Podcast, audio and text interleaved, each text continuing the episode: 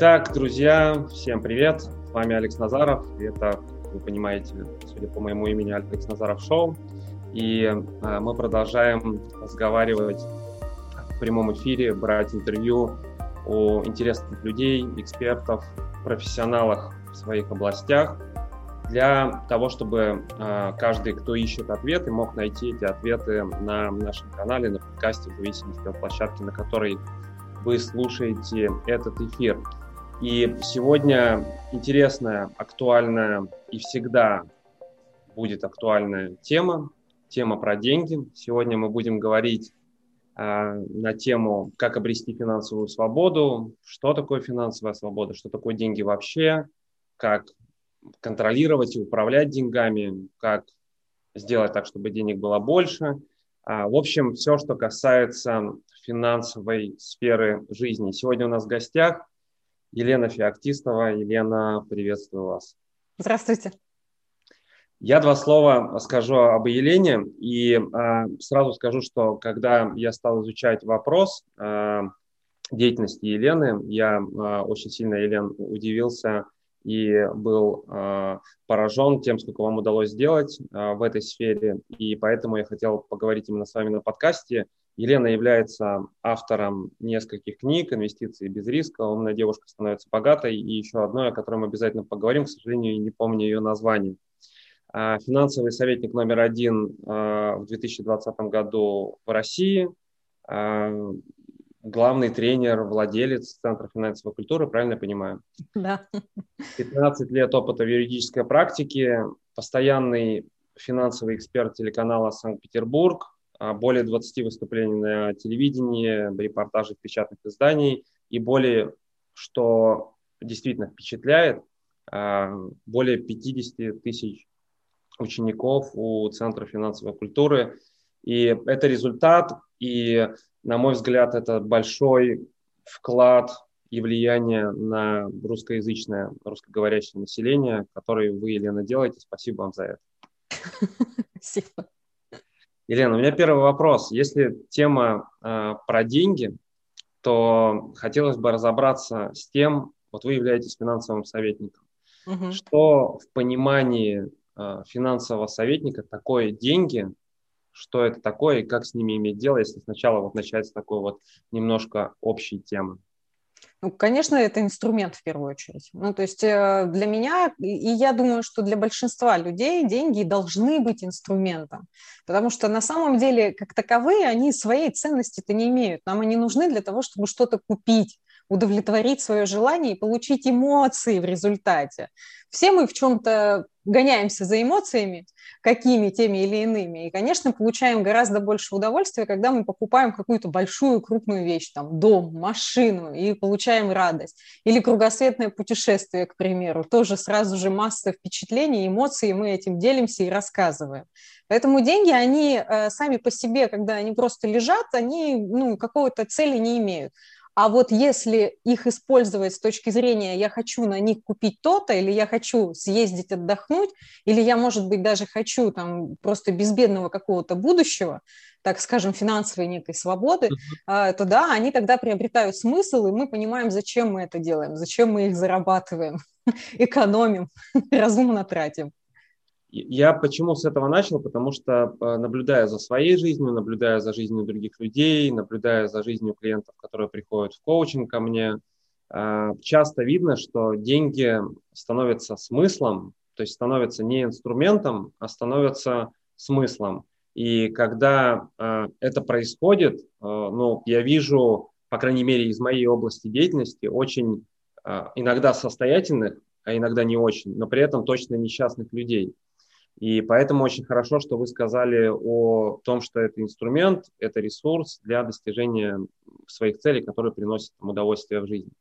А, тема финансовой свободы. А, что такое финансовая свобода на, на взгляд финансового аналитика?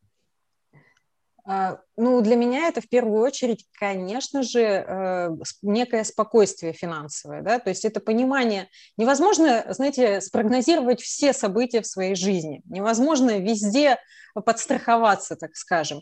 Вместе с тем мы какие-то, на какие-то вещи мы можем повлиять. И для меня финансовая свобода – это в первую очередь возможность управлять э, какими-то непреодолимыми обстоятельствами в будущем. То есть, ну, из примеров, да, в жизненных.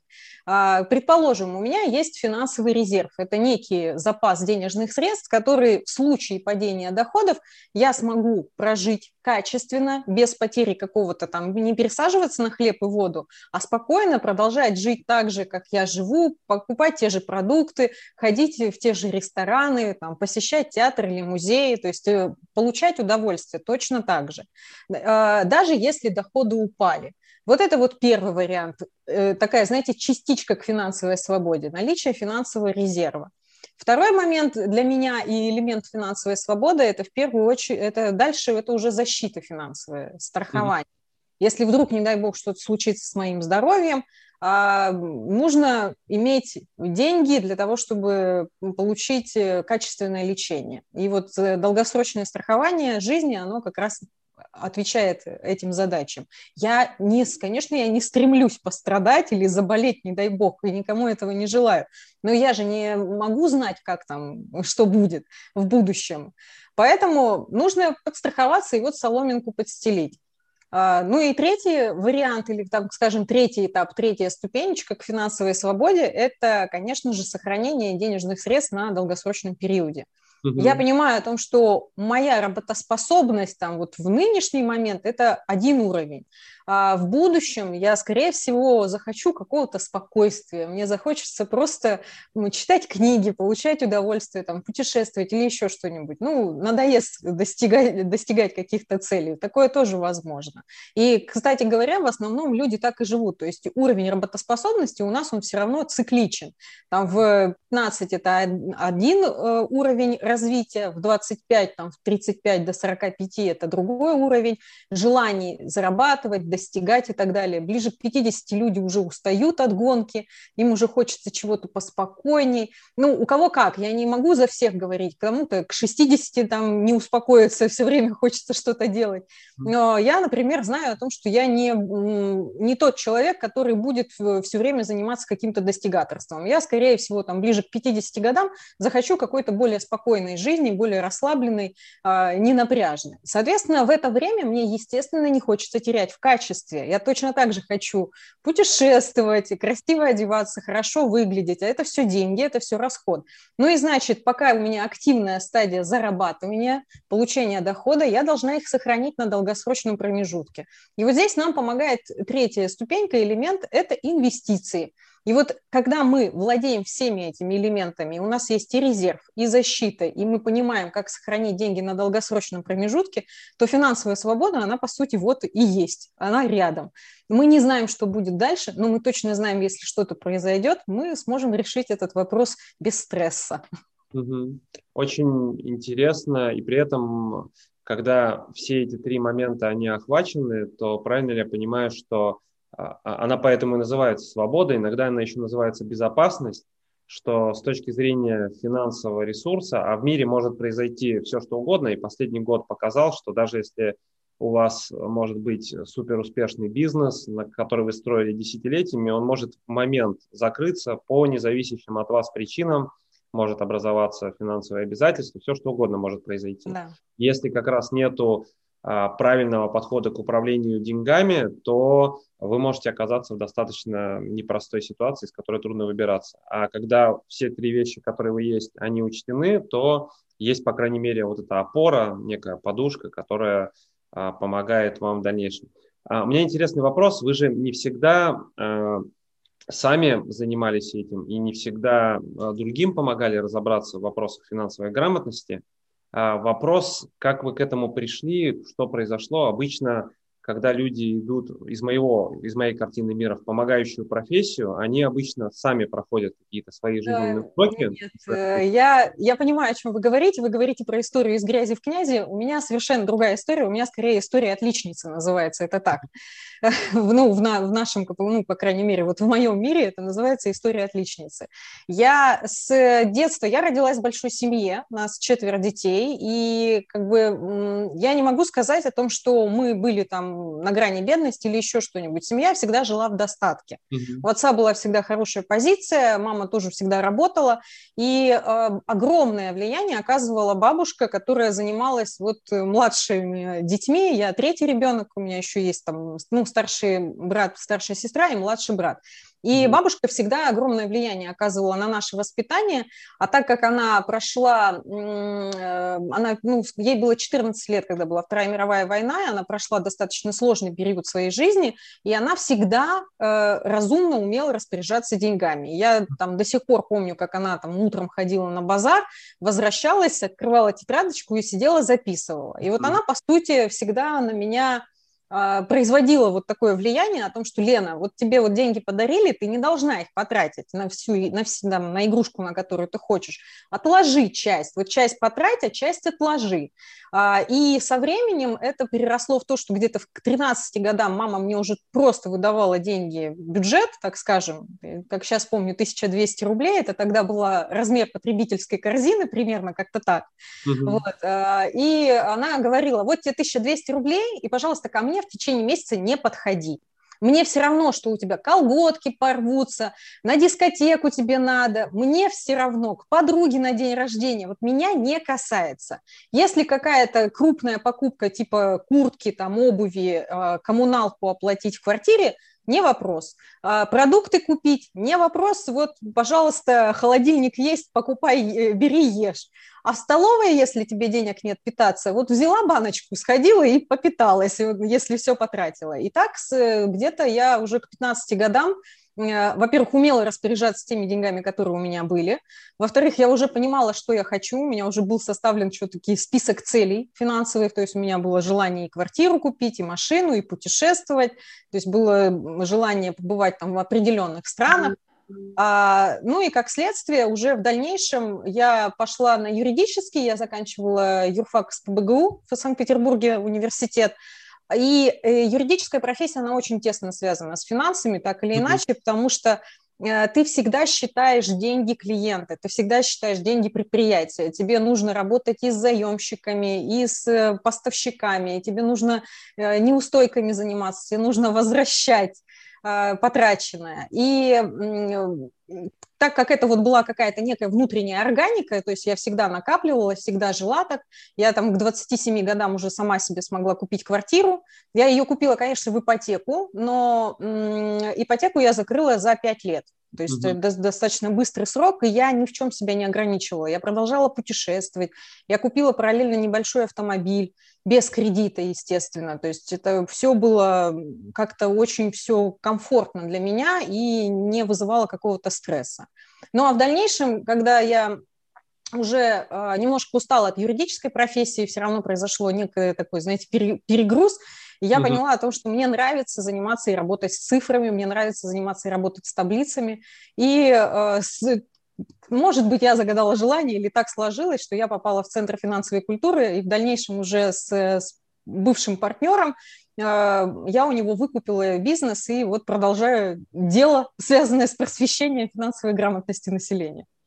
Э, Елена, очень интересная история, особенно, что э, с детства у вас были какие-то моменты, связанные с учетом финансов. Я сейчас тоже, пока вы рассказывали, я вспомнил, что у меня мама занималась таким небольшим предпринимательством, и а, она тоже а, вела постоянно каждый вечер там учет товара, учет финансов, каждую а, записывала там рубль прибыли, которую она получила. У нее всегда такие лежали большие тетрадки, где она вела этот учет, и я так помню с детства наблюдал за этим, и мне было, то есть интересно вот этот вопрос дисциплины, потому что моя такая сложность на сегодняшний, зона роста, назову ее, на сегодняшний день, это как раз э, не э, то, что я не понимаю, зачем это нужно, или не то, что я не знаю, допустим, что делать, а именно э, дисциплина в отношении выполнения тех или иных, не знаю, замеров или каких-то анализа того, куда уходят деньги, именно вот дисциплинированно каждый день, каждый день, каждый день. И это вот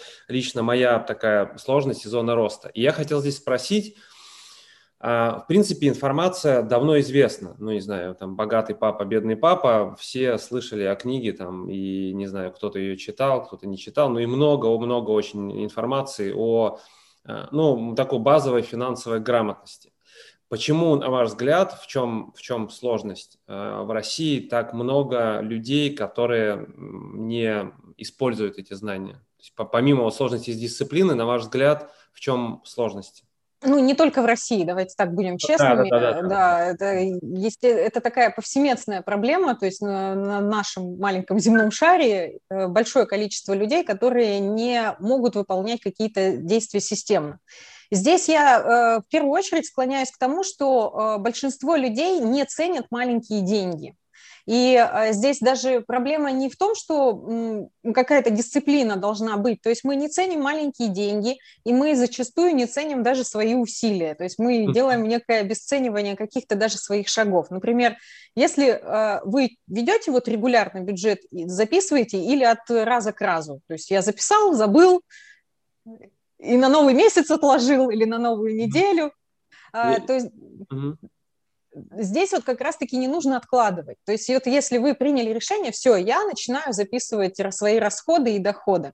Начинайте и записывайте. И даже если вы забыли там на следующий день, ни в коем случае не обесценивайте то, что вы делали вчера. Угу. Вспомнили, открыли, сразу записали. Можно установить мобильное приложение, не делать тяжелой бухгалтерию, чтобы было легче. И вот опять же, из обесценивания маленьких усилий идет обесценивание больших денег. Кажется, что мы тратим немного. Ну, подумай, что это такое, там, не знаю, 100 рублей, ерунда какая, да, это же не деньги, их легко потратить. А если 100 рублей откладывать на, вот, на российские депозиты, сейчас уже, к сожалению, сложно найти под 5% годовых, но вот буквально еще там полгода назад были такие депозитные ставки, 5% годовых с капитализацией 100 рублей просто каждый день откладывать, и в течение 10 лет это будет э, полмиллиона. А если 300 рублей каждый день откладывать, это уже полтора миллиона будет. То есть это уже приятная сумма. А 300 рублей – это тоже не такие большие деньги, их можно каждый день потратить, не задумываясь. А можно отложить себе на какой-то банковский счет, где есть капитализация процентов. Я понимаю о том, что э, если нас смотрят, там, так скажем, за границей, то там немножко другая история, там отрицательные депозитные ставки, но зато развит очень хорошо фондовый рынок. И здесь другая, другой плюс идет. Можно разобраться в инвестициях, и можно создать инвестиционный портфель и инвестировать регулярно, просто по чуть-чуть, постепенно, на долгосрочном периоде. И будет, и будет польза. То есть как рецепт. Не обесцениваем маленькие деньги, не обесцениваем свои усилия – устанавливаем легкое ведение бюджета, какое-нибудь приложение в мобильном банке и, и просто продолжаем это делать. Ну а дальше, э, если три месяца так поделать, у вас войдет это в привычку. Угу. Вообще говорят, там типа 21 день, но по моему опыту где-то в течение трех месяцев, потому что первый месяц это всегда вот такая вот болталка, Второй месяц это уже человек более осознанный, и он уже видит, ой, а я вроде на продукты много трачу, угу. ой, я тут жене даю 60 тысяч рублей на еду, и сам еще в течение месяца 40 тысяч на магазин заезжаю, трачу. Боже мой, так мы продукты выкидываем, какой кошмар. Угу. Это приходит осознание, это хорошо, потому что даже когда человек расстраивается, он все равно дальше начинает двигаться. То есть здесь нужно, опять же, не ругать себя, а похвалить, Круто, что ты это увидел. Молодец, похвалили себя. И продолжаем дальше записывать расходы и уже фиксируем о том, что там жена, дорогая, давай я вот тебе выдаю 60 тысяч, если ты меня просишь после работы заскочить в магазин – я заскакиваю, но ты мне будешь из этих 60 возвращать. Иначе у нас получается, что мы очень много тратим на еду. У угу. нас какой-то перерасход прям очень сильно идет. И со временем это все выровняется и будет, э, как, как говорится, небо в алмазах. А, на самом деле интересная идея про маленькие шаги, про вот эти маленькие действия и про то, что важно и необходимо ценить себя за э, каждый маленький шаг, который сделан.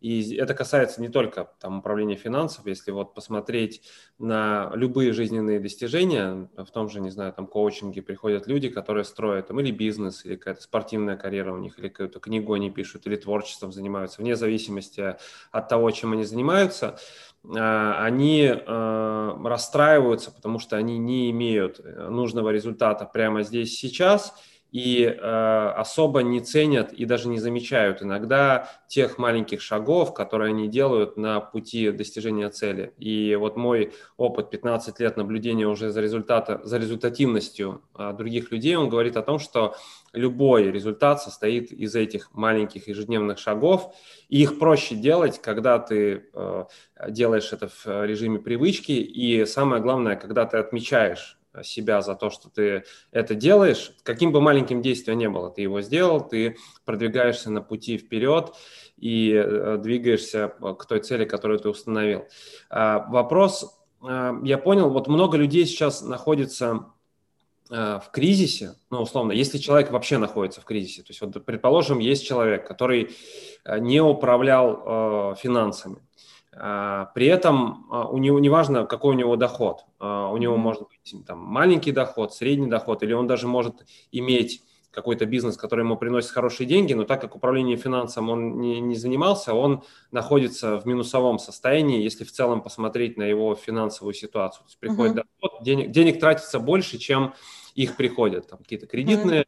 Uh-huh. Здесь в Штатах, ну, не знаю, 70% людей живут вперед, в кредит. И... Ну, некий мыльный пузырь создается, да. когда человек э, просто живет за счет входящего потока. Я понимаю, да. о чем вы. И угу. по статистике больше половины американцев не имеют э, запасов, они имеют деньги, они имеют возможность заплатить за квартиру, за там, рент или за свою и купить продуктов только на следующий месяц, если им выпишут чек. Если чека нет, все, то есть ну, полный коллапс, и это больше половины страны.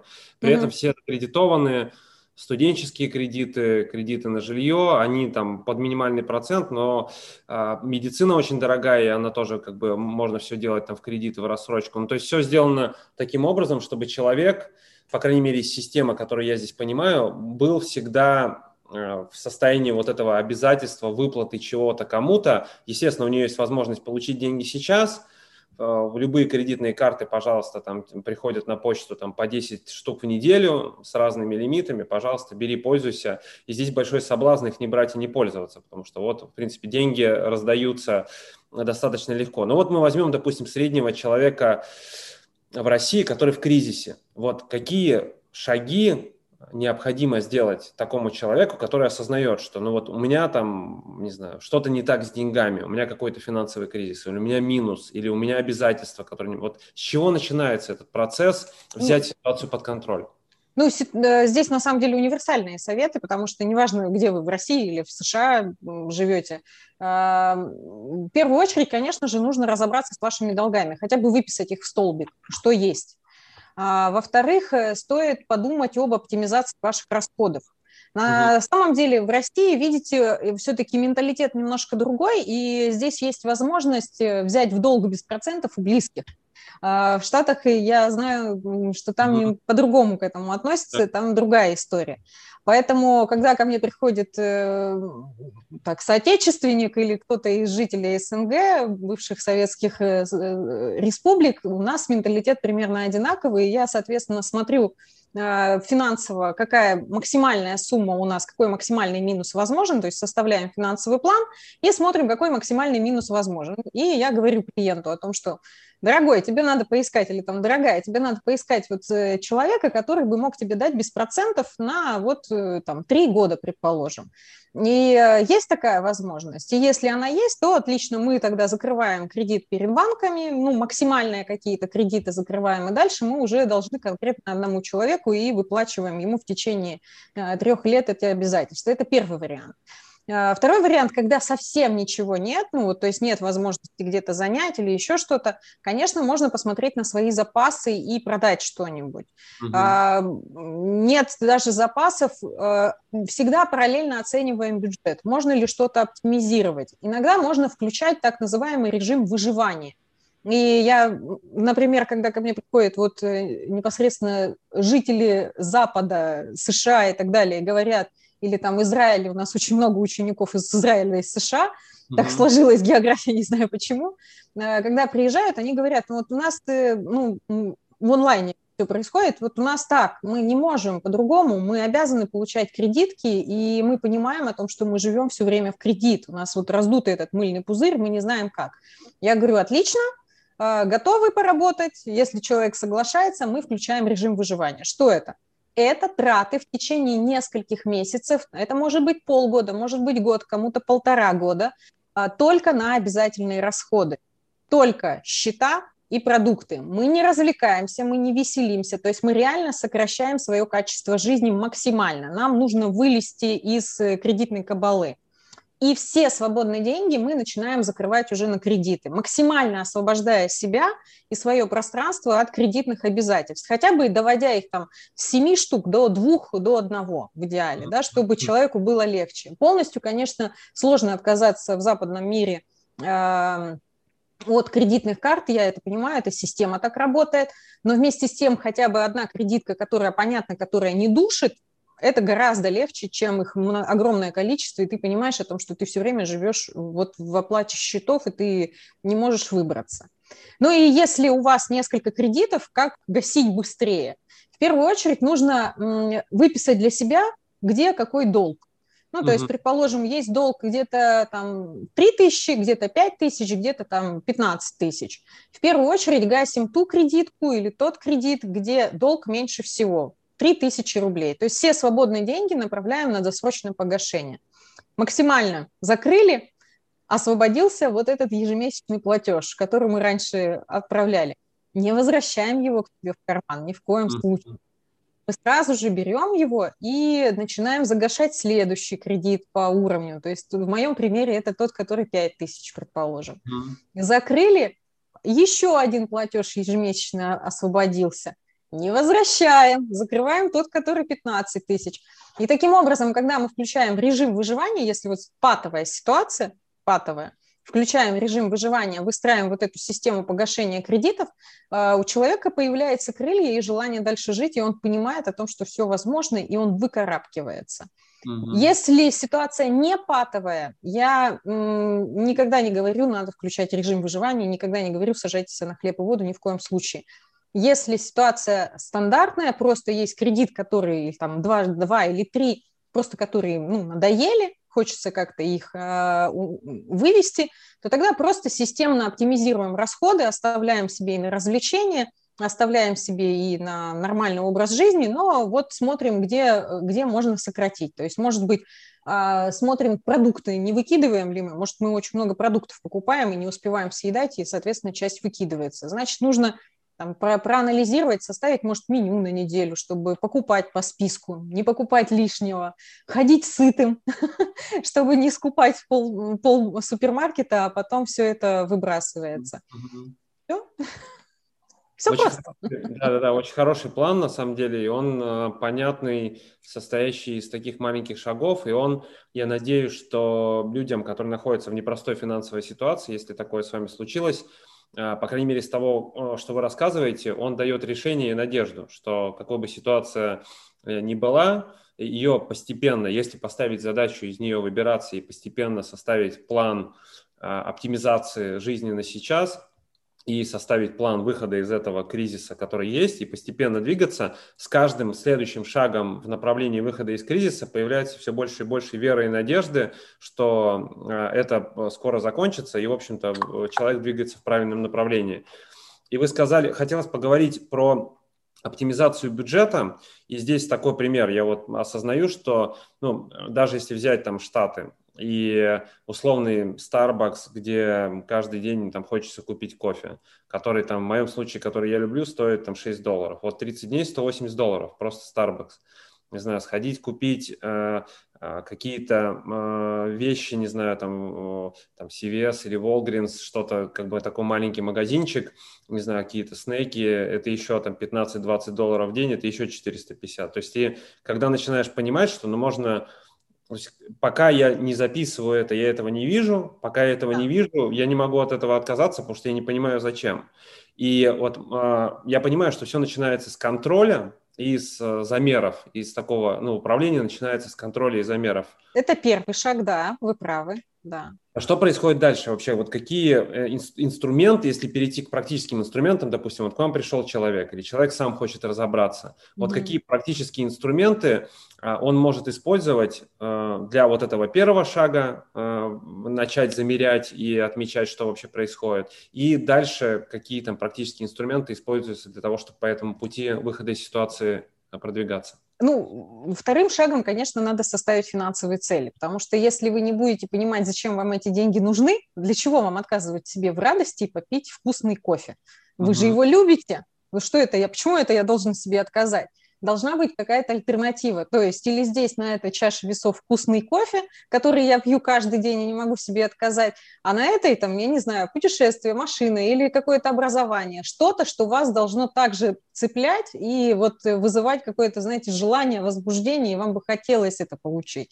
И тогда, как только появится вот эта финансовая цель, которая вас будет мотивировать, вы дальше подумаете, ага, может быть, я могу отказаться от этого кофе или же сократить просто количество потребления. Ну, не пить его 7 дней в неделю, а пить 5 дней в неделю и откладывать вот эти деньги на ту самую финансовую цель.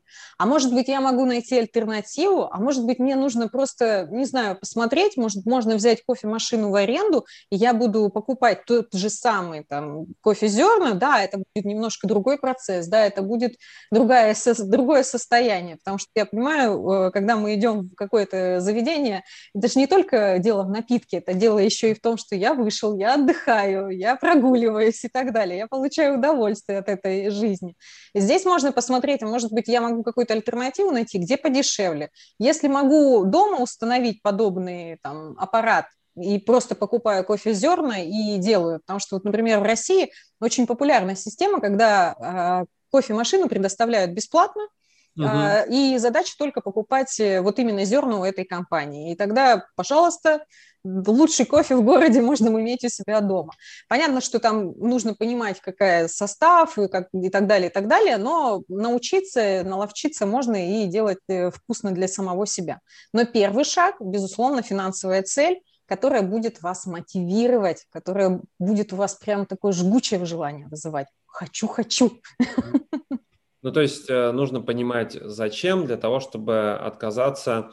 Это, знаете, это похоже еще на то, что это зачем, более важное и соответствующее ценностям в будущем, э, и отказ от таких ежедневных сиюминутных удовольствий да. здесь сейчас. В принципе, весь процесс достижений и каких-то высоких достижений, он и направлен очень похоже и в сфере денег тоже на то, чтобы а, поставить для себя определенные цели, которые действительно ну, откликаются с тем, что есть внутри, mm-hmm. и э, двигаться к ним, отказывая себе в том, что какие-то сегодня сиюминутные удовольствия есть, для того, чтобы продвигаться к этой цели. А, окей, с инструментами понятно, и с шагами, в принципе, определились. Какие, не знаю, может быть, вот вы бы выделили основные такие правила или принципы, может быть, у вас есть какой-то набор правил и принципов взаимодействия с деньгами и финансовой самодисциплины, ну, какие-то основные идеи, которые вот прямо вы можете в какой-то формулировке или в нескольких формулировках озвучить? Ну, конечно, нужно вести бюджет обязательно. Угу. Второе, если вы э, не умеете откладывать или у вас вообще нет никаких накоплений, начните, э, представь, начните с маленьких сумм каждый день.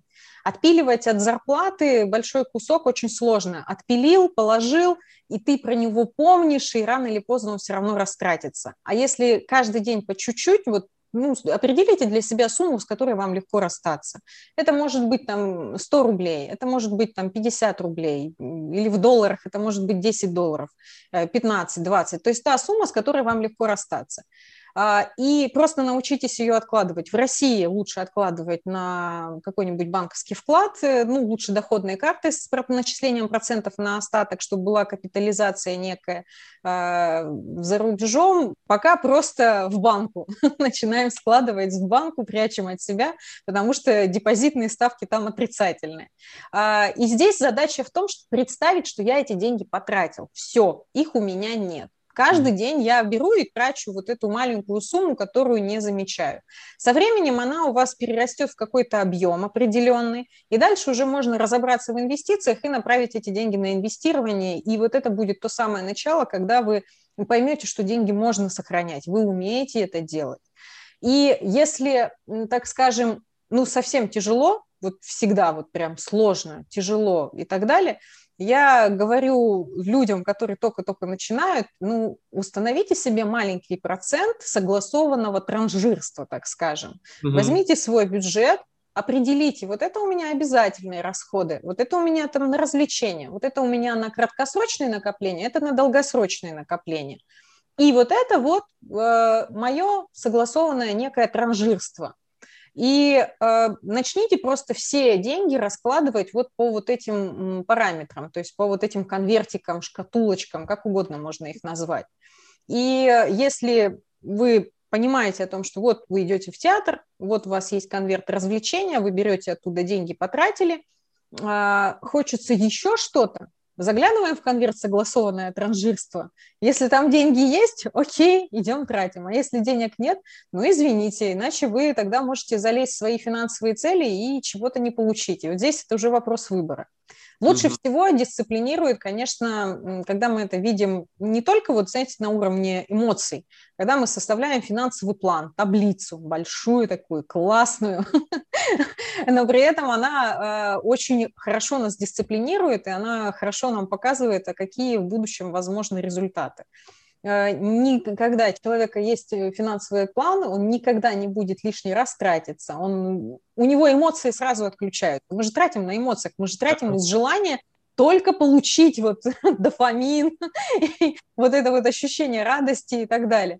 А, как только мы видим о том, что, ага, вот мне там приспичило какую-то сумку купить, э, ввожу финансовый план, вот решила на эмоциях купить сумку. Смотрю, если покупаю сумку, то у меня сразу отпуск передвигается, или же там день рождения у кого-то изменяется сумма подарка.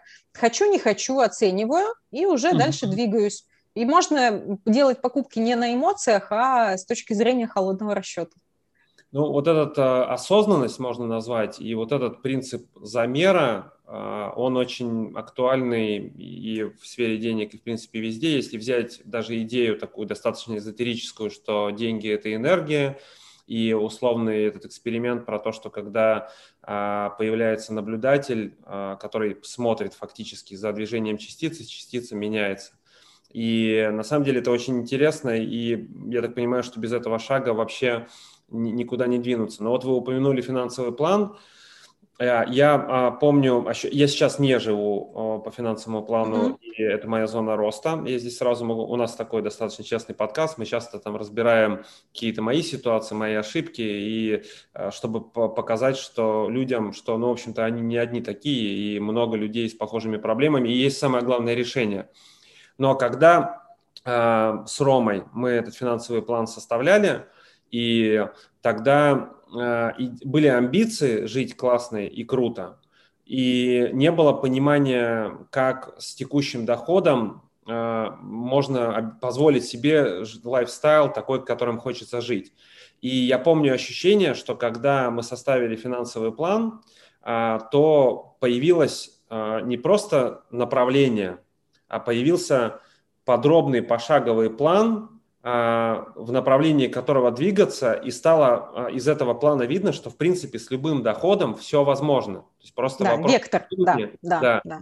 А, вот я помню это состояние надежды, что когда смотришь на финансовый план, во-первых, появляется спокойствие, точно, что угу. окей, а, во-вторых, появляется уверенность в своих собственных силах, особенно если продвигаешься по этому финансовому плану. И третье, появляется надежда и вера в то, что вне зависимости от того, какой у меня сейчас доход, понятно, что я могу работать над его а, увеличением, я смогу э, реализовать любые свои цели, просто это вопрос времени и правильного направления движения к ним. И э, можете чуть подробнее рассказать вот о том, что такое финансовый план, э, угу. из вашего представления, какие результаты он дает для человека, который не знаю, самостоятельно или вместе с экспертом как-то этот финансовый план составляет? Ну, если говорить про самостоятельность, то можно составить по книгам. Даже вот э, есть пример там для девушек, у меня есть книжка «Умная девушка становится богатой», или вот книжка «Деньги есть всегда», они есть в электронной версии, можно по ним составить, и мы, ну, вот я, там, Центр финансовой культуры, мы предоставляем таблицу, и там есть пошаговая инструкция. Можно взять, скачать и, пожалуйста, читать и заполнять, что называется. Если на словах, то э, составление финансового плана в первую очередь начинается, конечно же, с понимания своих желаний. Вы должны расписать, вот как бы вы ни крутили, вы все равно, все равно любой финансовый консультант вас будет возвращать к этому, и я тоже всегда возвращаю, что вы хотите, mm-hmm. какая у вас цель, о чем вы мечтаете, давайте напишем об этом. Возможно, вы мечтаете о своем доме, возможно, вы мечтаете о машине, о путешествии, обучить детей необходимо, или наоборот, там, сыграть свадьбу, и у вас ожидается пополнение семейства, и вам нужны какие-то реальные деньги.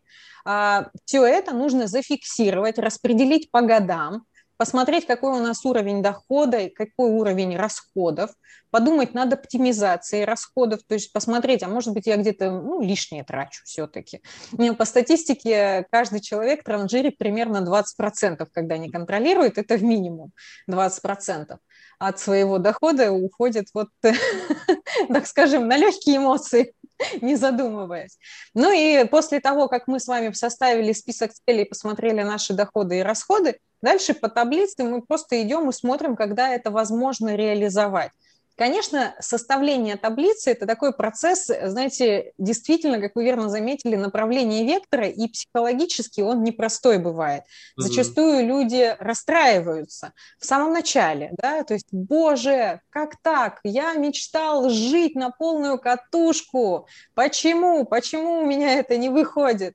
А, но здесь это первый этап эмоций. Вот если его прожить и дальше, и понять, и посмотреть о том, что, слушайте, а ведь все возможно, я могу увеличить доход, я могу какую-то цель достигнуть раньше, я могу что-то сделать, как-то оптимизировать, я могу вообще цель пересмотреть, я могу поменять ее, не обязательно мне покупать, там, не знаю, дорогой автомобиль, может быть, обойдусь и каршерингом, и мне будет кайфово, я буду получать э, качество жизни такое же, я буду передвигаться на машине, но при этом дешевле гораздо в обслуживании, меньше времени затрачиваю и так далее. То есть всегда может появиться альтернатива, когда мы начинаем об этом думать и размышлять и планировать.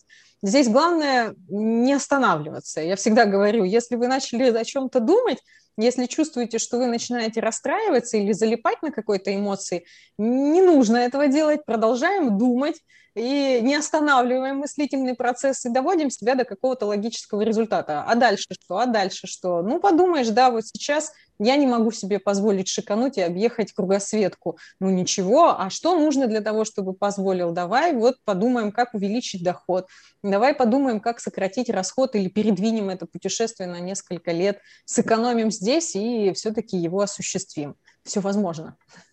Да, вот э, как раз при финансовом плане появляется э, ощущение, и я помню это ощущение, и даже вот из того, что вы сейчас описываете, появляется ощущение, что все возможно, если просто а, определить эти самые, ну, условные финансовые, точнее, желания, на которые нужно деньги как инструмент и как ресурс, а, и составить такой понятный путь достижения, который можно ну, фактически каждый день замерять, насколько вы туда продвигаетесь, если что-то не продвигаетесь, то корректировать, и тогда появляется вот эта самая осознанность в отношении того, что происходит. Потому что если мою ситуацию сейчас взять, я последние время а, работал и думал, и в фокусе внимания было только увеличение дохода, и вот эта идея, за которой многие а, гонятся, то есть что я стану финансово свободным, если я буду работать над увеличением дохода, и когда-то денег станет столько, что я вот, у меня их будет достаточно. Да, на это ловушка. Да, это да, ловушка. Это, это ловушка, я по своей жизни могу сказать, что это плюс-минус так, потому что сколько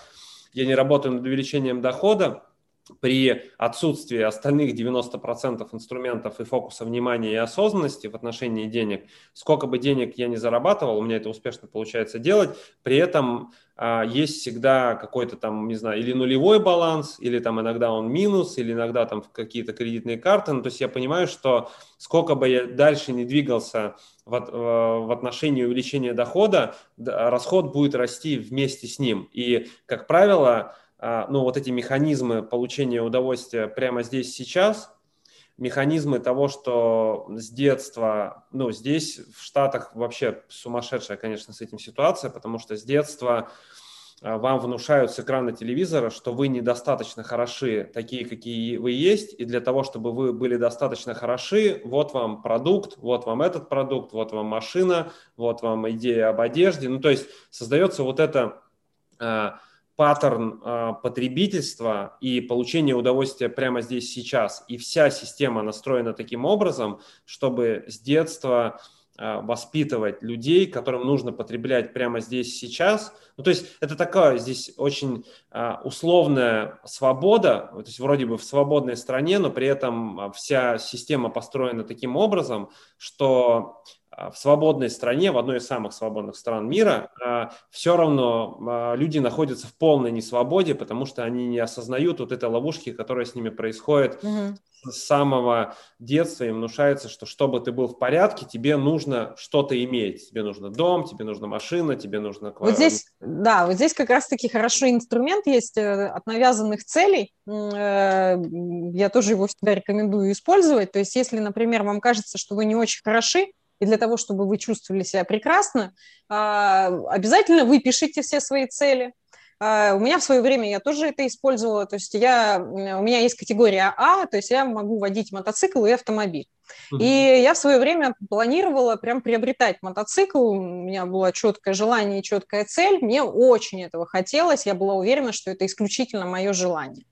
А, но будучи финансовым консультантом, я решила все-таки проверить сама себя, и как э, я это делаю, и вот вам рекомендую. Выписываем финансовые цели, поднимаем руку вверх, высоко можно поднять, высоко, и э, с, на выдохе, что называется, опуская, сказать, да не будет у меня никогда мотоцикла, и черт с ним.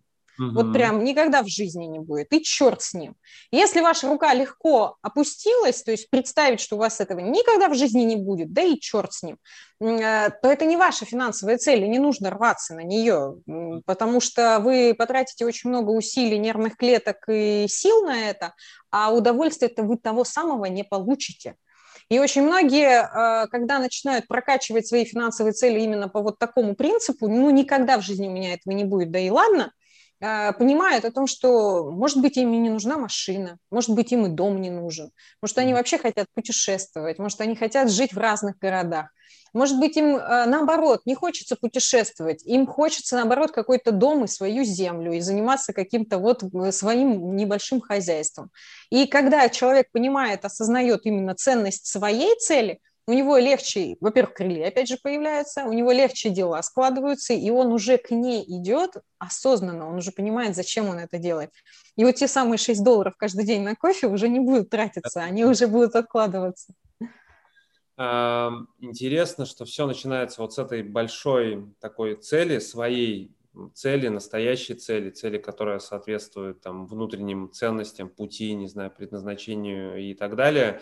И а, я всегда это рассматриваю так, что и, и когда с кем-то работаем, а, тоже об этом постоянно говорим, что а, в любом случае дискомфорт здесь сейчас, ну, допустим, отказывать себе в том, что хочется прямо здесь сейчас. То есть вот такое, если назвать его эго или как угодно, можно назвать эту сущность, которая говорит о том, что надо сейчас побольше и удовольствие прямо здесь сейчас. И вот эта дисциплина отказа от того, что хочется здесь сейчас, осознанный выбор не делать что-то здесь сейчас, то, что принесет мгновенное удовольствие, а наоборот делать то, что создаст и позволит создаст, создать лучшую жизнь в будущем, по сути, вот этот навык самодисциплины и осознанности, о котором вы говорите, он начинается вот с этих настоящих целей, потому что пока нету настоящего вот этого желания иметь то, что по-настоящему хочется, очень трудно отказывать себе здесь сейчас. А когда вот эта цель сформирована и к ней путь проложен, тогда, ну, окей, если взять пример с этим же кофе, ну, что а, такое кофе, если, там, не знаю, в, в разрезе там ближайших 10 лет можно достичь и создать, допустим, инвестиционный портфель или какой-то набор инвестиционных инструментов, который позволяет иметь а, доход, пассивный, превышающий расход на то, как хочется жить. И вот обрести вот этот момент условной э, свободы, когда пассивный актив который приходит, он больше расходов, которые могут быть, когда действительно не нужно работать. То есть, по сути, некий а, способ... Или работать в меньшем объеме да. и просто получать какие-то дополнительные деньги, которые будут покрываться. То есть работать там не 8, не 14 часов, а, предположим, ну, 4-6 часов максимум, потому что остальное тебе приносит портфель. Да, это может быть небольшая сумма в разбеге, но зато я могу больше времени уделять себе и близким или какому-то своему хобби.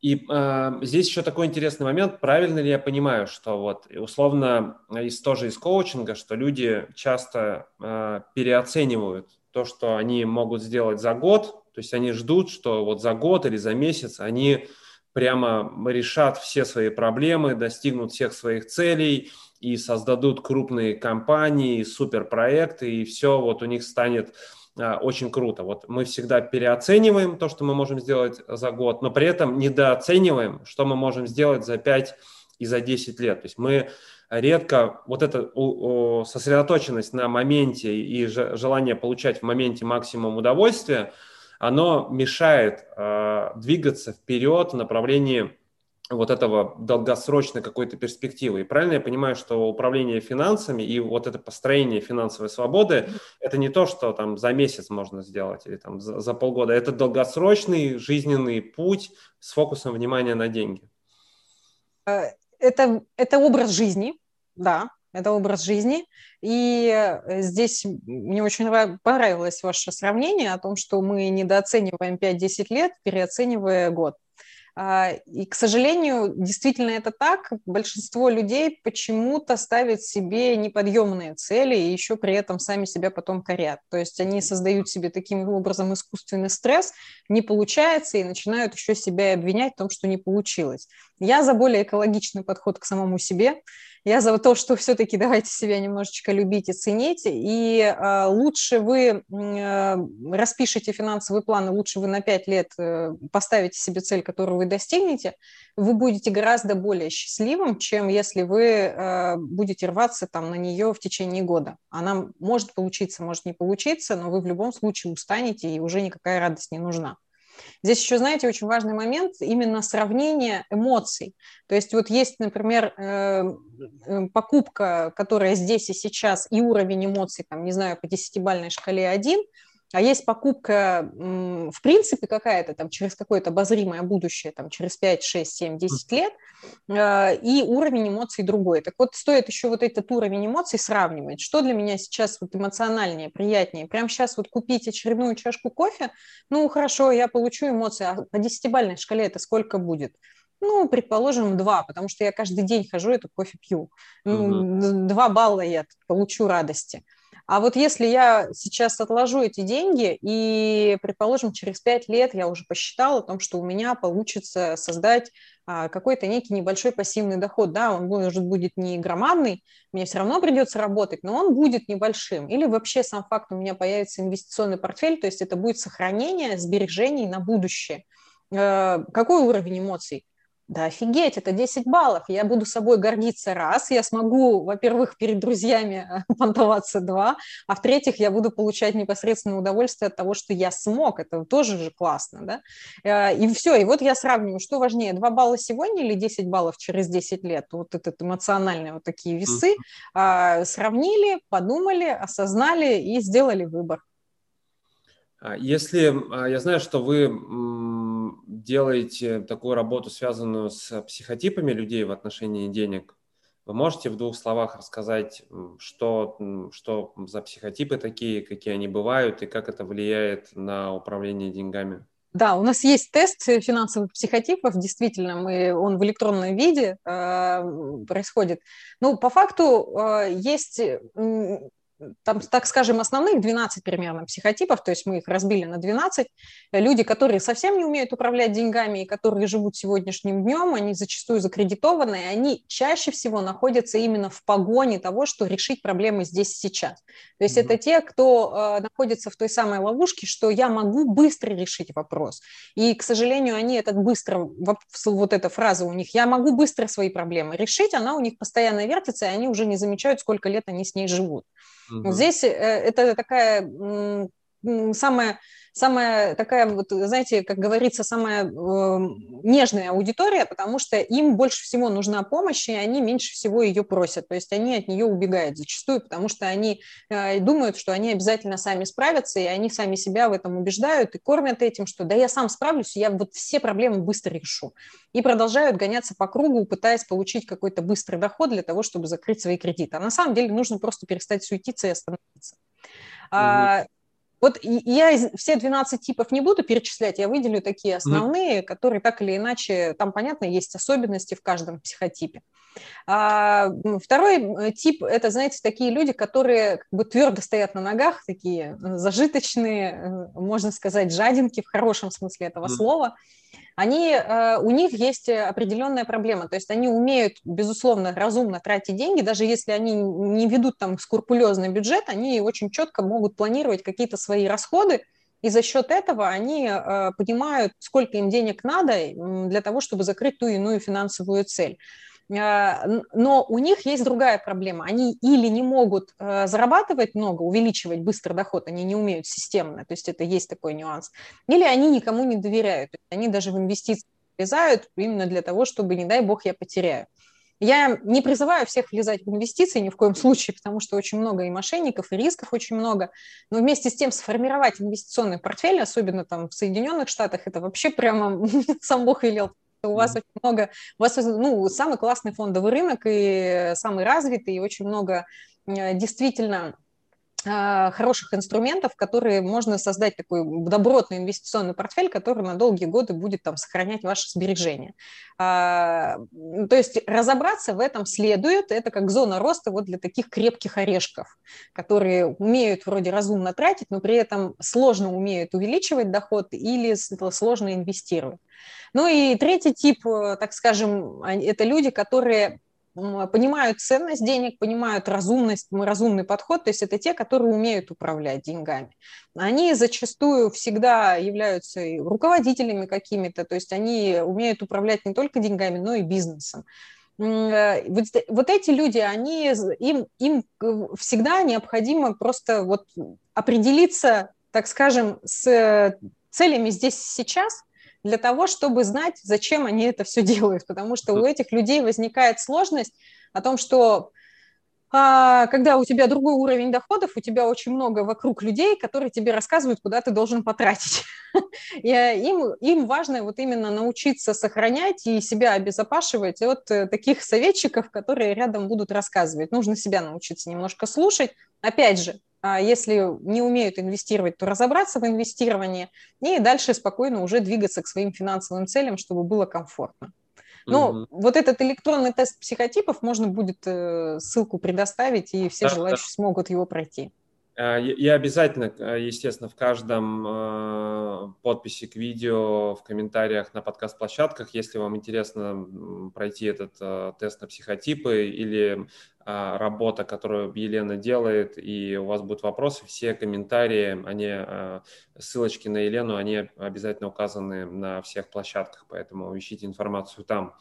И такой последний кусочек, о котором, хотел, о котором хотелось бы поговорить – Э, предположим, человек э, взял под контроль э, свои финансы, решил свои финансовые сложности, то есть вышел в плюс. У него стали высвобождаться и появляться свободные средства, угу. которые сразу же очень хочется потратить, естественно. Конечно, обязательно себя порадовать. Я молодец, надо наградить себя. Ну, то есть и э, как деньги сохранять и самое главное, как их приумножать, то я понимаю, что это тема отдельного долгого разговора, связанного с инвестициями, но хотя бы какие-то первые базовые действия, направления, штрихи, которые человек может выбрать для себя. Ну, в первую очередь э, определиться с брокером, то есть э, сохранять и приумножить. Здесь два, два вопроса, да, это две задачи. Сохранять – это значит а, обезопасить их от э, какого-то непредвиденного, непредвиденной растраты. То есть необходимо приобрести для самого себя там долгосрочное страхование, если его нет.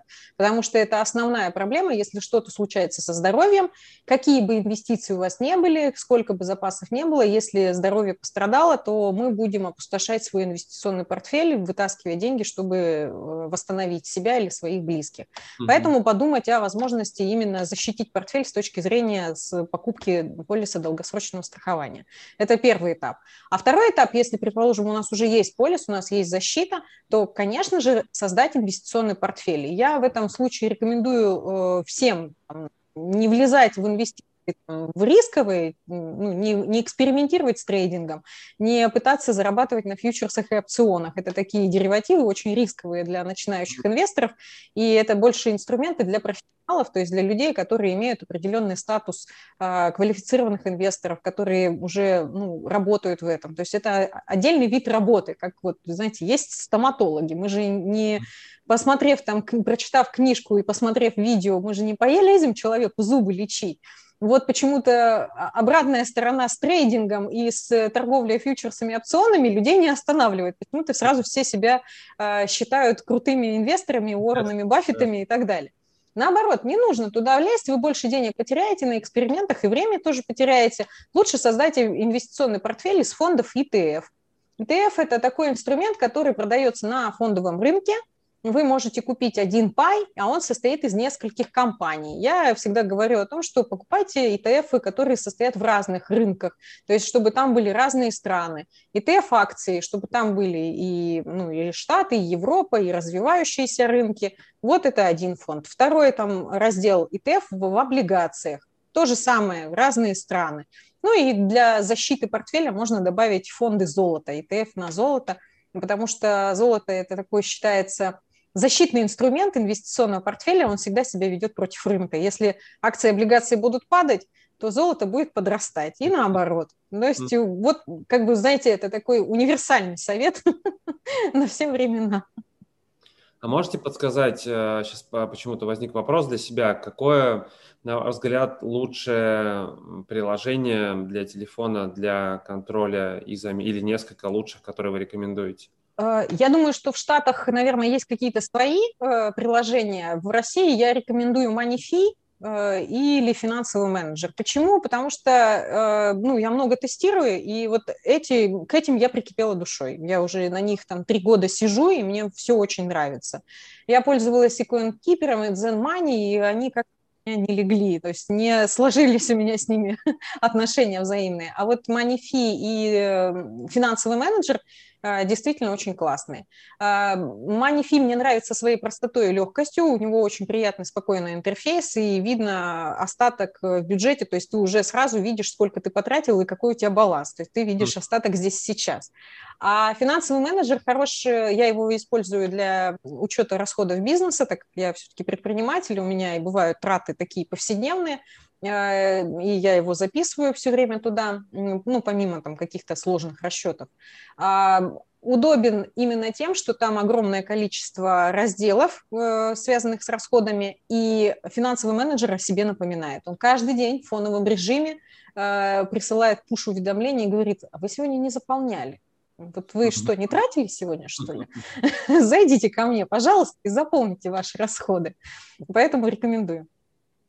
Елена, последний вопрос, который всем задаю. Э, та деятельность, которую вы ведете, э, она, несомненно, оказывает э, такой вклад и создает ценность для того, чтобы люди, которые хотят найти ответы, они эти ответы могли найти и стать лучше, счастливее, богаче, финансово свободнее и так далее.